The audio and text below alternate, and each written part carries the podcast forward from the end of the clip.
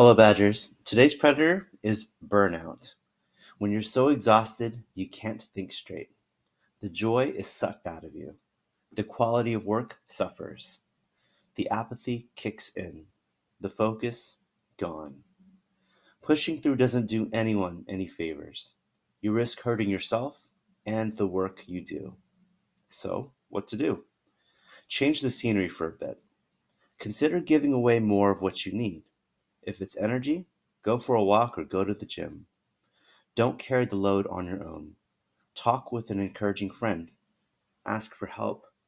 There's immense joy and life in helping someone in need.